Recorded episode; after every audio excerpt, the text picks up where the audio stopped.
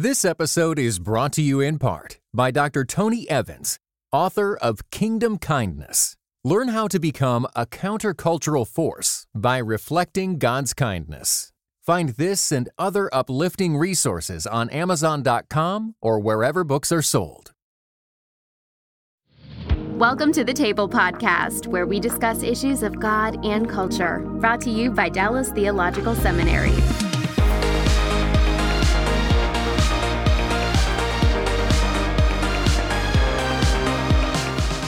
Well, welcome to the Table Podcast, where we discuss issues of God and culture. My name is Bill Hendricks. I'm the Executive Director for Christian Leadership at the Hendricks Center.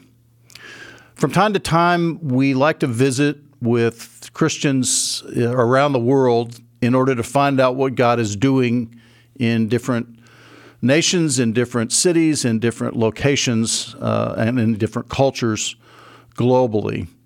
And today we're going to uh, visit the central region of Africa. And because of the nature of both the work and the location and the circumstances under which our guest is operating, uh, I'm going to just call him Matthew, not his real name. Matthew is a DTS grad, and he is a church planter, uh, but with a very uh, unique, I would say, uh, calling to the people group and the situation in which he's uh, and his wife are attempting to plant churches. So, Matthew, welcome to the Table Podcast. Thank you for being with us today. Thank you, Bill. It's uh, good to talk with you. Yeah, I'm uh, I'm very excited about this. It's it's a part of the world that uh, I mean, for most of us, certainly here in the West, probably gets very very little thought, very very little attention. Uh, in that sense, it's sort of an out of the way corner of the globe, but uh, as I understand it, you're working with nomadic people groups, which means folks that have livestock that uh, uh, their their whole living, their whole lifestyle is to uh, I don't want to say wander around, but travel around to find uh, suitable uh, grazing, suitable water, suitable conditions for their their livestock. Is that is that general? Do I have that generally correct?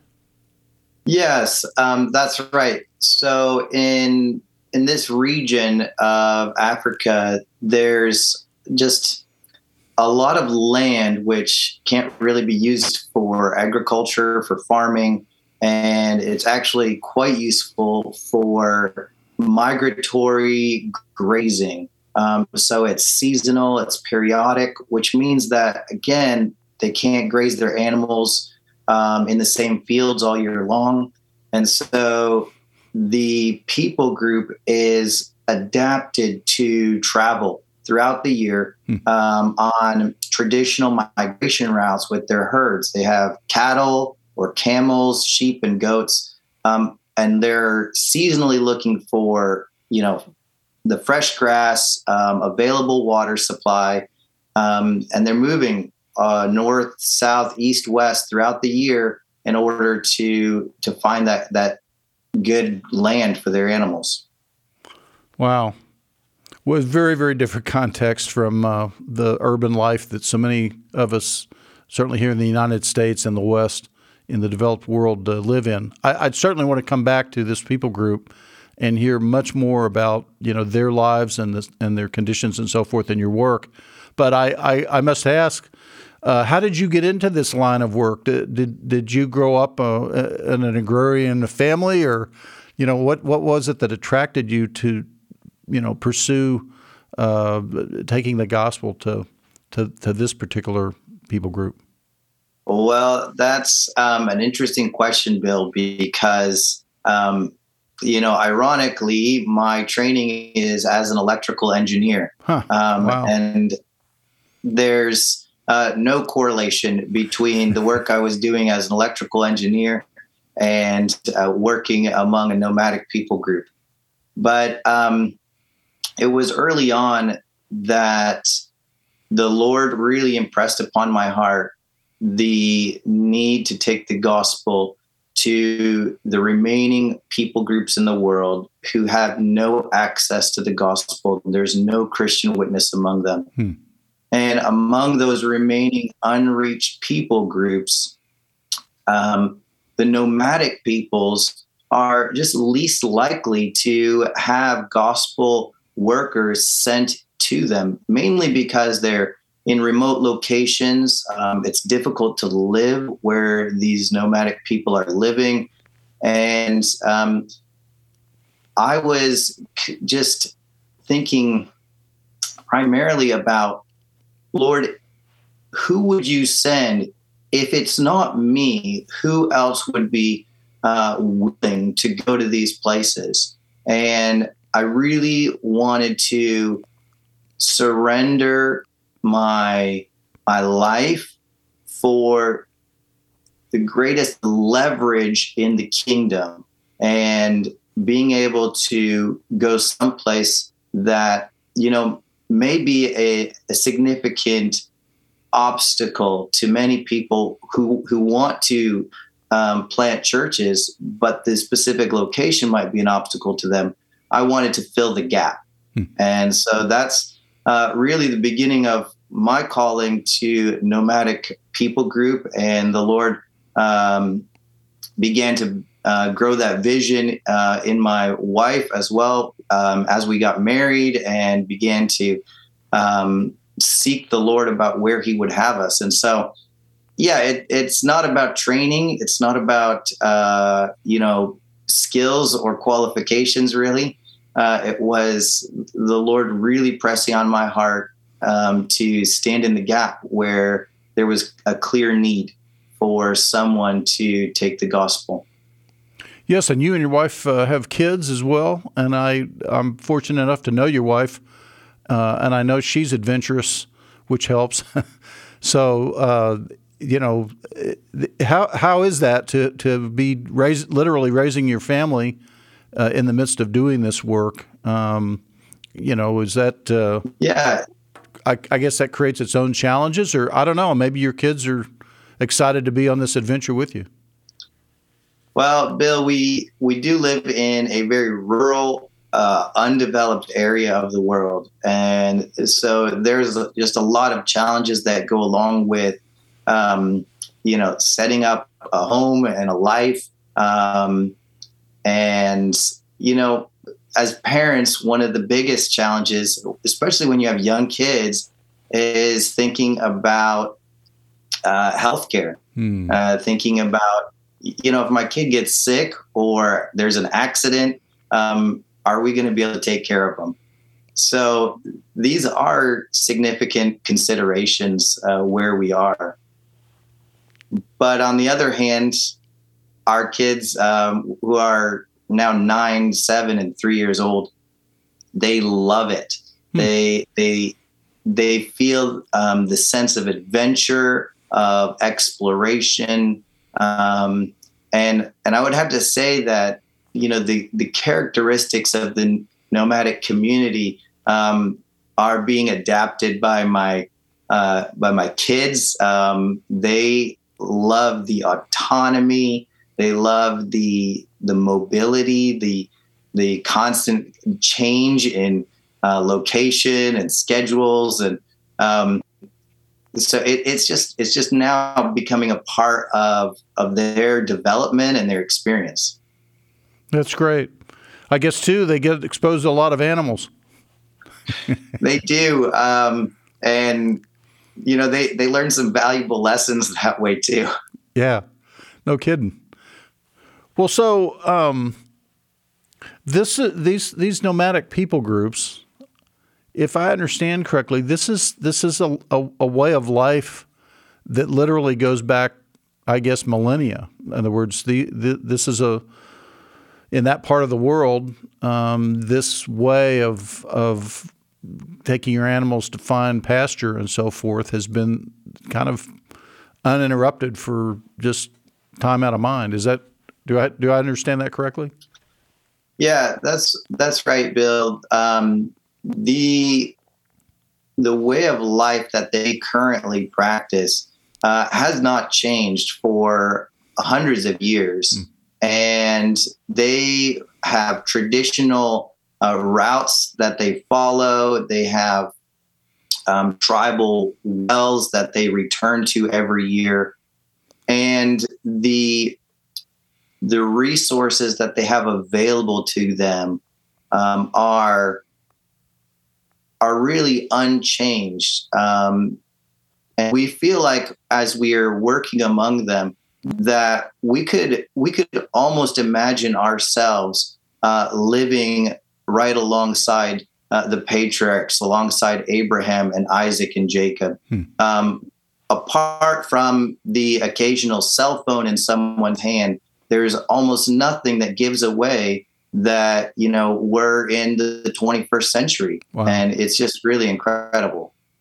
How, I'm I'm curious uh, what the effect of climate change uh, and perhaps even uh, I, I, don't know I know urbanization in some areas has encroached upon natural resources and particularly water usage and so forth. But um, are the are the nomads uh, affected by uh, any changes in the weather and the climate and so forth that have seemed to take place in the last hundred years?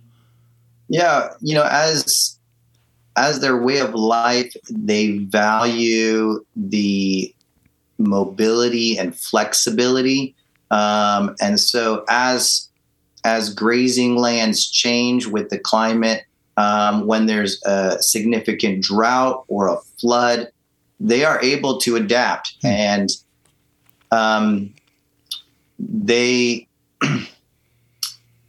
they are affected, but because of their constant uh, adaptive nature, it seems like their way of life and their livelihood uh, is able to persist hmm. even through um, bad years, even through um, significant disruption. Uh, they're able to spring back.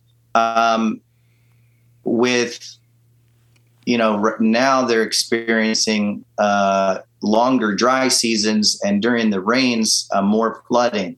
And so it does affect their travel routes um, and it, it affects where they can take their animals. But one of the most significant things that's facing them is as a pop growing population um, the surrounding and integrated tribes in their land are wanting to farm more land. Mm. And of course, as m- more uh, people prepare, um, you know, the raw land for farming and uh, plant crops, there's less room for the nomads to graze their animals.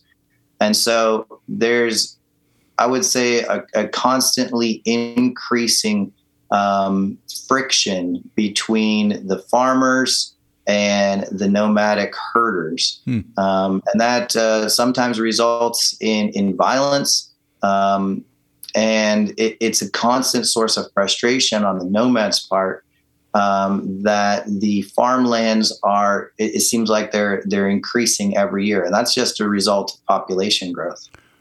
Well, I guess I would I would point out that we certainly had the similar, not not identical, but certainly a similar situation in North America as the settlers, you know, continued to move western into the first the the the plain states and then ultimately toward the west. And meanwhile, you have the native peoples who are, you know, living off of buffalo and antelope and and somewhat nomadic. Uh, some of those tribes, um, and of course, uh, we know the friction that happened there. So I, I I guess we can to some extent relate to that. So uh, how do you, first of all, as a as a Westerner, as an American, or as Americans, um, and also as as you know, people. I mean, you you live in a village, but it, but at least it is a village, even if it's rural. How do you even approach? Uh, how how would you go? About, how do you go about approaching nomads and even uh, building some rapport, some trust, some uh, relational capital to to uh, at some point begin to uh, introduce spiritual conversations and ultimately the gospel. Uh, walk us through that. Sounds like a, a real challenge. Yeah, it it is significant um, for a number of reasons. Um, they are a very isolated group, and um, that's by choice they are um, suspicious of any outsiders, anyone who is not nomadic and not part of their clan. Hmm. And so gaining access to them is a slow process. Um, and this is true with nomads around the world. Um, in general, um, they would prefer to keep to themselves and are suspicious of outsiders. So building that relationship uh, takes time. Uh, we started out asking, uh, we, we did just kind of a general surveys. We went out to where they were gathering and said, you know, we would love to help you. We feel God wants us here to be a blessing to you. Hmm. What would you say your top five needs are? Um, if you could, uh, you know, if you could wave a magic wand to change your life, what things would you change? And um, so they talked about uh, healthcare, education. Um, they talked about access to water. They talked about their migration routes being protected, and they talked about the health of their animals. And so we looked at those five things and we began to pray and we said, God, show us how we can make an impact in one or more of these things. And um, the people that that God brought to us um, were just the right people to be able to begin um, healthcare trainings, uh, to provide uh, medical care, to provide um, birth and delivery care for women, and to provide some water development using uh, locally resourced technology. And so it's it's beginning in those service ways to meet their needs that they that they began to welcome us and began to accept us. And that slowly uh, was the avenue for building relationships. That's such a fascinating list that you just gave matthew um, because you know I, I, I look my way down through that these these are human beings that have uh, concerns and needs so identical to what I think any of us anywhere in the world would want health, uh, education, certainly for our children. Um, you mentioned water, but obviously that the broader context of that our our uh, you know uh, material needs are met. Uh, you know protection. You said of the routes, but you know the the whole don't cut off our means of livelihood, economic needs, which leads into the animals, which is their property. Um, I mean, for these folks, their bank account is in those animals, uh, and and yes. so as they protect the animals, they're literally protecting their their assets, um, and and these are the kinds of things humans globally, I, I think, would would uh, you know care about, and it's it's a wonderful thing to sort of see these folks as as yes, a very different lifestyle, but fundamentally uh, so much in common with anyone anywhere. Now, when you say you took this survey, uh, did you have to work through translators, or or did, have you learned their language, or both, or? Yeah, at the time that we started the surveys, um, I had already uh, spent two years uh, learning the language. How was that? Was that difficult? Yes, it, it is difficult. There's uh, very few resources um, in terms of written material um, to use, and so it's a um, we, we call it a, a learner uh, directed approach, which means that myself as a learner, I go out into the community, find uh, speakers of the language, and I uh, engage them in certain activities which slowly build up my vocabulary and my understanding of how to communicate. Uh, and so, yeah, it's it's a process. It took about two years to get to just a kind of a conversational level. Hmm. Um, by, by no means a, a professional um, level, but a conversational level. And uh, that's where we were able to begin actually interacting with the, the nomads um, you know, face to face. Did these folks uh, Did did they get a kick out of out of you trying to learn their language? Did that was that somewhat humorous to them, or or or, or maybe they were just amazed that anybody would want to come learn their language? Um, yeah, they they're actually very welcoming, and uh, I, I, think we're very proud of the fact that um, you know they were able to teach me something about themselves, about you know their culture, um, part of who they are, and the fact that I was really interested and eager to be able to uh, learn it and, and, and, to learn it well. Hmm. Um, you know, the fact that I, I would say, no, I, don't think I'm saying it right. Please help me pronounce this better. Um, they could tell that, you know, this was more than, for me, more than just a, um, you know, a practical exercise. I really wanted to I wanted to honor who they were, honor their culture, mm. and um, be able to interact with them in a respectful way. Now, you mentioned that uh, there were not hardly any written resources to help you in learning the language. And I'm assuming that this is in part because uh, this this particular language and these folks um, this is not a this is not a written language to begin with. That this is an orality culture. Is that correct? Yeah. So generally speaking, this is um, a dialect, a specific dialect of a broader language group, um, and so it is well known across the region. But the local dialect is very unique. And at the time that my wife and I started working with them, um, there was ongoing language development work, um, but the resources hadn't been completed yet. Um, there weren't, you know, language uh, schools or programs like that. Um, at the time, they were still actually working on translation uh, for the New Testament in the language. Okay. And so it wasn't until uh, a couple years in that we even had, you know, a, a published book the New Testament that we could use to begin building um, our vocabulary and begin actually sharing uh, from Scripture with people. But uh, do these folks read? I mean, are they literate? So they aren't. And in fact, most of them have never been to any schooling.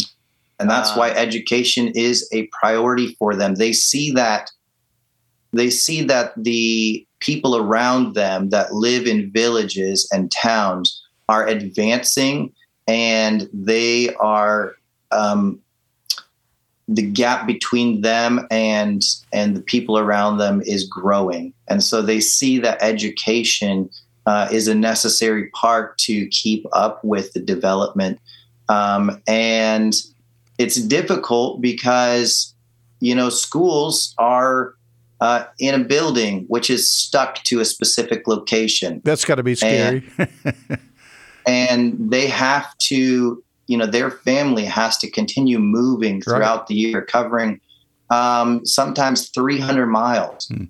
And so it's not very practical for them to stay close to a school where their children can receive an education. Um, and so most of them have never learned to read and write. Um, uh, most of them can't even recognize their own name if it is written out. And so, yeah, we were uh, able to begin very basic things like um, introduction to to writing, uh, introduction to letters, and recognizing their own name when they see it written down. Um, and so that just gave them a boost of confidence for specifically for the adults that yeah we can learn this and it will help us and then of course they they were very eager to have their children um, begin learning how to read as well are the adults concerned that gee if if we and our children and our grandchildren all start to get educated that's going to substantially change our life and and uh, uh, you know the old ways, as it were? I don't get a sense that education is in opposition to their way of life. Hmm. Um, it is true that sometimes uh, when the young people receive uh, further education, they see more opportunity in a different way of life. Um, so they, they might discover that they can get employment um, and make more money or or be able to travel or buy nice things that they wouldn't have had if they continue the nomadic lifestyle of um, taking care of their animals. Right. Um, and it's true that a lot of nomadic tribes around the world have been um, slowly uh, dec- declining or integrating into more um, settled cultures. But um, I think this is actually a, a problem. Uh, from my personal opinion, is that we need to seek to honor their culture and not apply pressure to them to change their culture um, unless unless that's something that they're desiring that's coming from within their own culture to right. to change their way of life and so coming in we've been very in- intentional about um, respecting their culture about um, i want to say affirming their way of life to them to say God has created you for this place and this time. He has put you here, as it says in Acts, mm-hmm. That God has put you in this place to live in this way, and it reflects His glory. You can do this um, in a way that is pleasing to God. Um, and so we we wanted to be very careful not to say that they needed to become either like the tribes around them who were farming or like us as westerners who were you know totally different mm-hmm. um, but to say that we believe god wants to bless you in the way that you're living now in this lifestyle this episode is brought to you by the truce podcast i'm sure you've been there you're at an event, a dinner, a small group, and someone says something like, If you're a Christian, you have to vote Republican. Huh. That raises an interesting question. How did evangelicals like me get to the place where we just assumed we'd all vote one way? This season on the Truce podcast, we're diving deep into the complexity of the 1970s and 80s to understand how evangelicals tied themselves to the Republican Party it's a story that involves murder, corruption, redemption, and our need to be heard. I'll be talking with celebrated historians like Rick Perlstein, Pulitzer Prize winners Frances FitzGerald and Jesse Eisinger, and some of the best guests I've ever had. Truce is the show that uses journalistic tools to look inside the Christian church. We press pause on the culture wars in order to explore how we got here and how we can do better. Subscribe to Truce anywhere you get podcasts or listen at trucepodcast.com. So let me shift gears a little bit as you talk to them about God and and you know His purposes for them. Um, what what is the existing um, perception of God uh, and and the spiritual condition? I guess I would ask, um, and the and the belief system for most of these folks. Well, across this region of Africa, Islam is the dominant religion. Um, the form of Islam that's practiced in this area is highly syncretistic. It's um, what has often been referred to as folk Islam.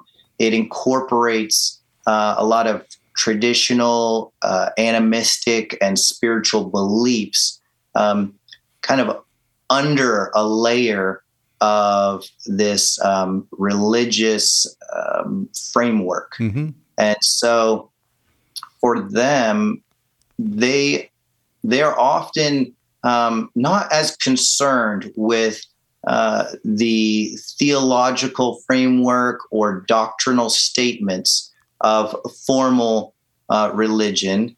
they are mostly concerned with how how is this religion how is this way of practicing faith in god going to help me in my daily life.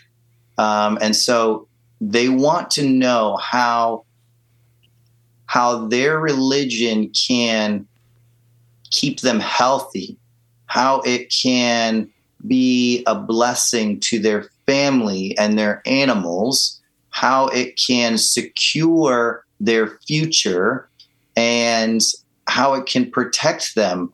And so, a lot of traditional practices uh, have been incorporated uh, with with I would say you know an Islamic flavor or um, yeah uh, an approach that that uses the um, the tenets of Islam to to have power and control over their daily lives, including over um, you know spirits, um, curses, and to acquire blessing um, at things like uh, uh, uh, the birth of a baby. Mm-hmm.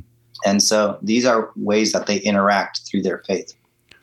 Something tells me that uh, Genesis uh, 13 through 50 uh, factors heavily in the the material from, from biblical texts that you're able to incorporate in your work with them.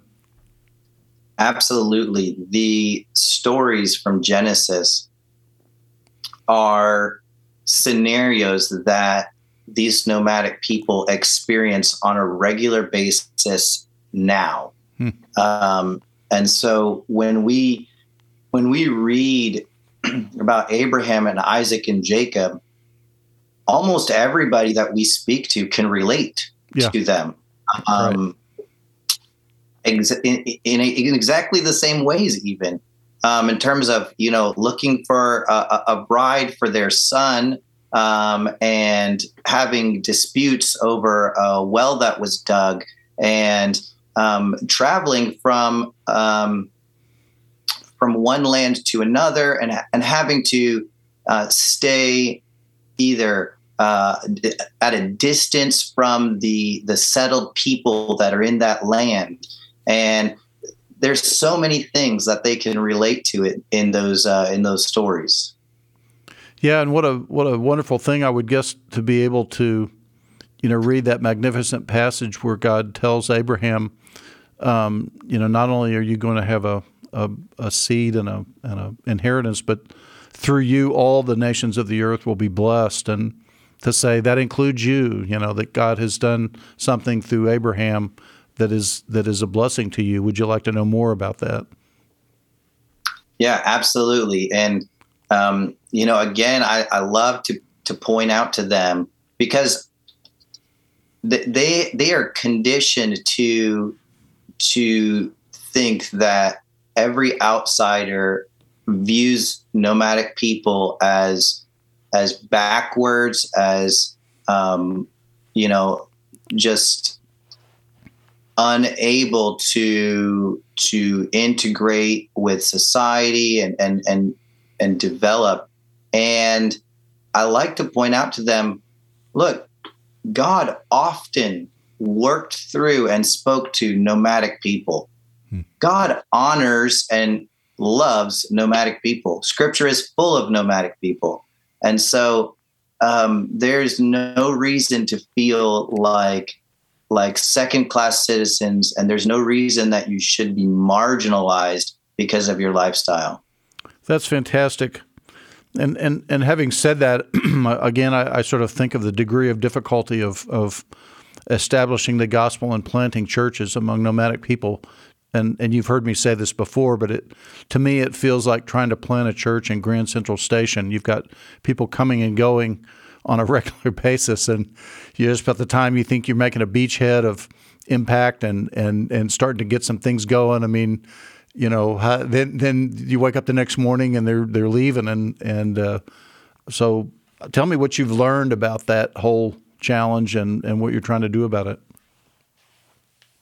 Yeah, and that's one of the misunderstandings I think that people have is that um, they view nomads as moving haphazardly or um, Ra- uh, randomly. random Yeah. and and actually the the nomads travel in a very uh, established patterns routes and seasons um, and so they they travel as families um, as as family groups and they continue to to camp at the same locations or graze their animals the same locations year after year generation after generation Wow. and so we we are able to you know you say it's like grand central station but you know there's people who go through there very uh regularly two times every day At the And same yeah, same time, day right after day.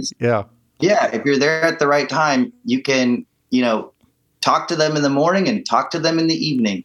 And that's how it is with nomads as well. Hmm. um, if we position ourselves at the right places uh, and we're ready we can have repeated interactions with them um, at various places throughout the year. And that's how we can begin to uh, sow the seeds of the gospel uh, and and begin to spread truth.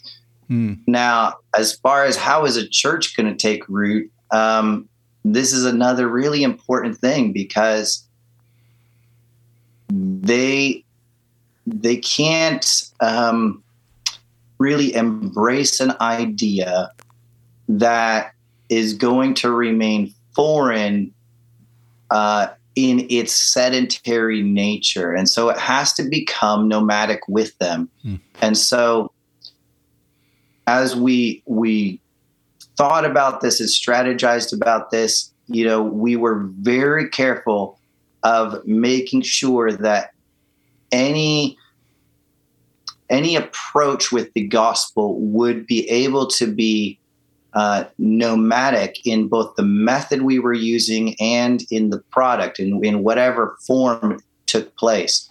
Um, we did not want to have buildings. We didn't want to have um, outside uh, resources that they didn't have access to, um, because then it would always be a foreign concept. Even if it was considered to be nice, it would always be held just at arm's length or at one location. Hmm. We wanted it to be transportable. And so we we are praying for and envisioning a church forming in a nomad camp in that in the way that the whole camp gathers uh, to read scripture to apply it to their lives and as they move uh, the church is moving Right. um, as just as uh, the Israelites did, they were intense and they they moved and they brought the tabernacle with them wherever they went. Um, that opportunity to walk with God and have Him in the middle of the camp uh, is is so available and real that we should not get in the way by saying, "Where's the building with four walls and the cross on the door?" Right. Well, yeah. Now you're into the Exodus experience, um, and the and the journey, the journey, you know, toward the promised land. It it, it kind of redefines this term, uh, the church on the move. Um, you Yeah. you got to make it transportable. That's beautiful. So uh, I'm just curious. We've talked about the nomadic peoples and your work with them.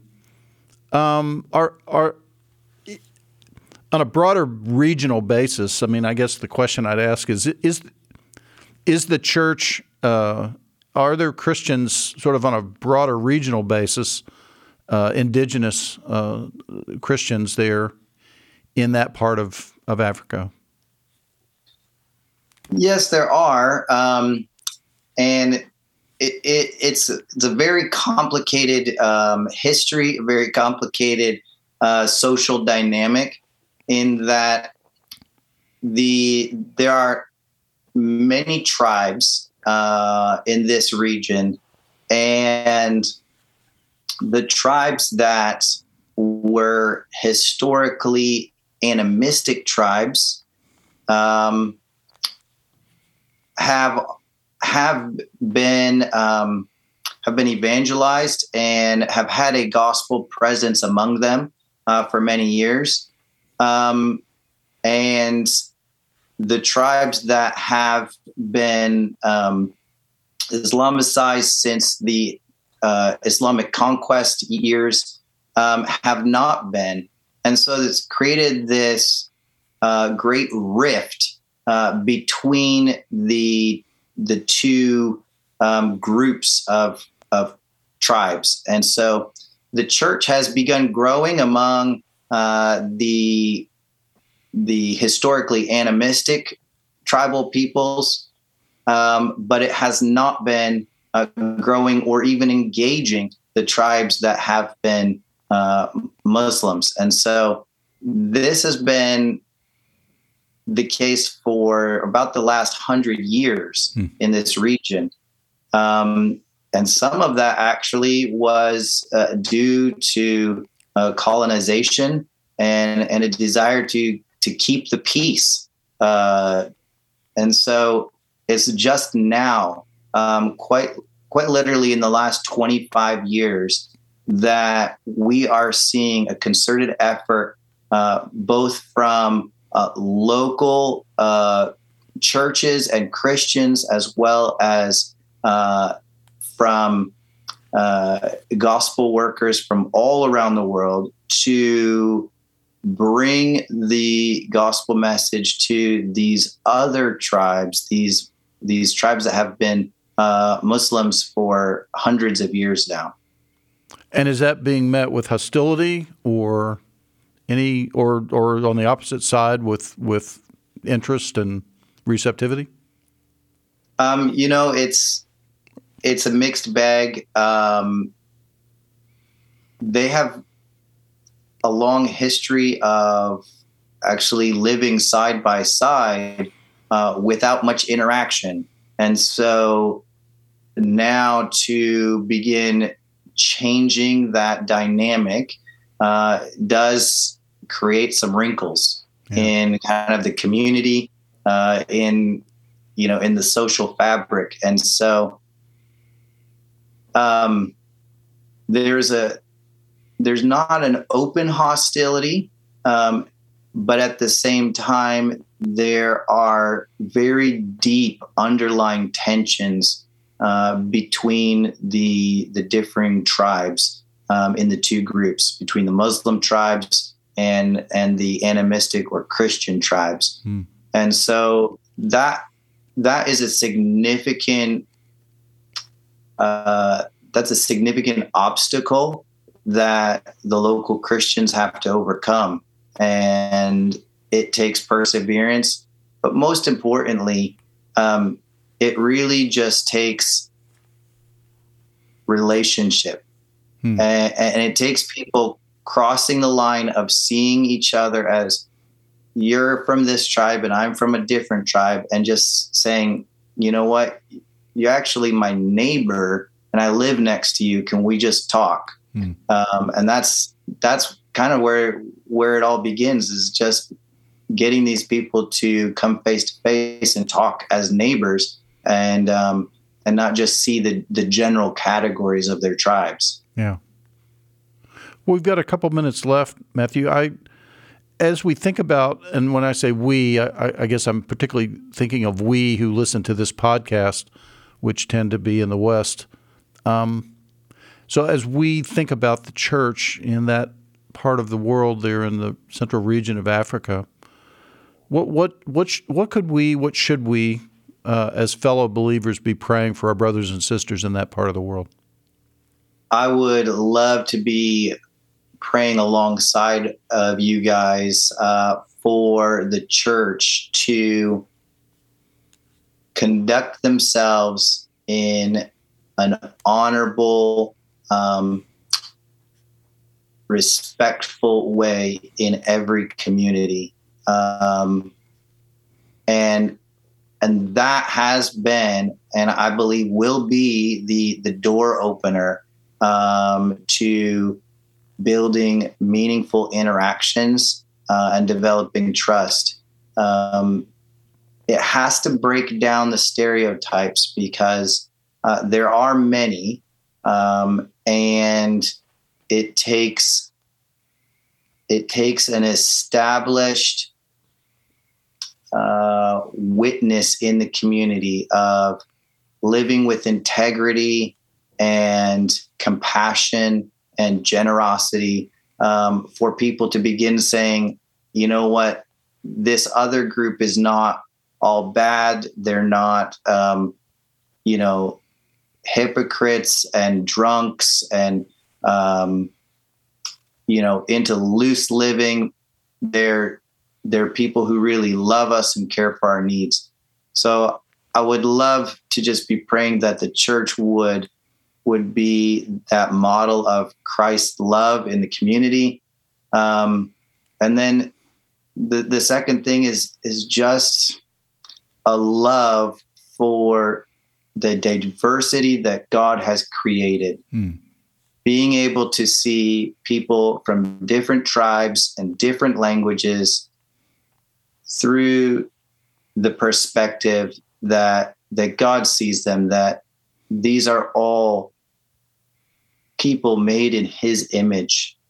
And we have to be willing to set aside our our own personal sensibilities and preferences to be able to you know step across the street and and extend a hand of friendship um, before we can even expect to have, you know, the gospel um, effectively uh, received. We have to be able to extend the hand of friendship. And I'm praying that that would be the characterization of the church in these areas.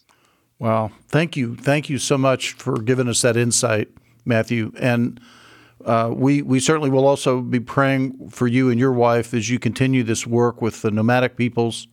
And uh, thank you for your time today to kind of give us this snapshot of what's going on in that part of the world. Uh, again, that we often don't think that much about, but God is at work there, and uh, uh, you've given powerful testimony to what He's doing. So, thank you very much for being with us. Thank you, Bill, for inviting me. It's been a joy to be able to uh, chat together today. And um, yeah, great. Just pray that this will be a blessing to many people. I know it will. And I want to thank you uh, who have listened in to this podcast today on the table and uh, invite you to uh, subscribe, whatever service that you're on, to listen to the Table Podcast. And we will look forward to seeing you next time. Uh, I'm Bill Hendricks. Have a great day. Thanks for listening to the Table Podcast. Dallas Theological Seminary. Teach truth, love well. This episode was brought to you in part by the Compelled Podcast, which uses gripping, immersive storytelling to bring Christian testimonies to life. Listen to missionaries, addicts, martyrs, and more who have seen Jesus at work in unbelievable ways. Listen on your podcast app or compelledpodcast.com.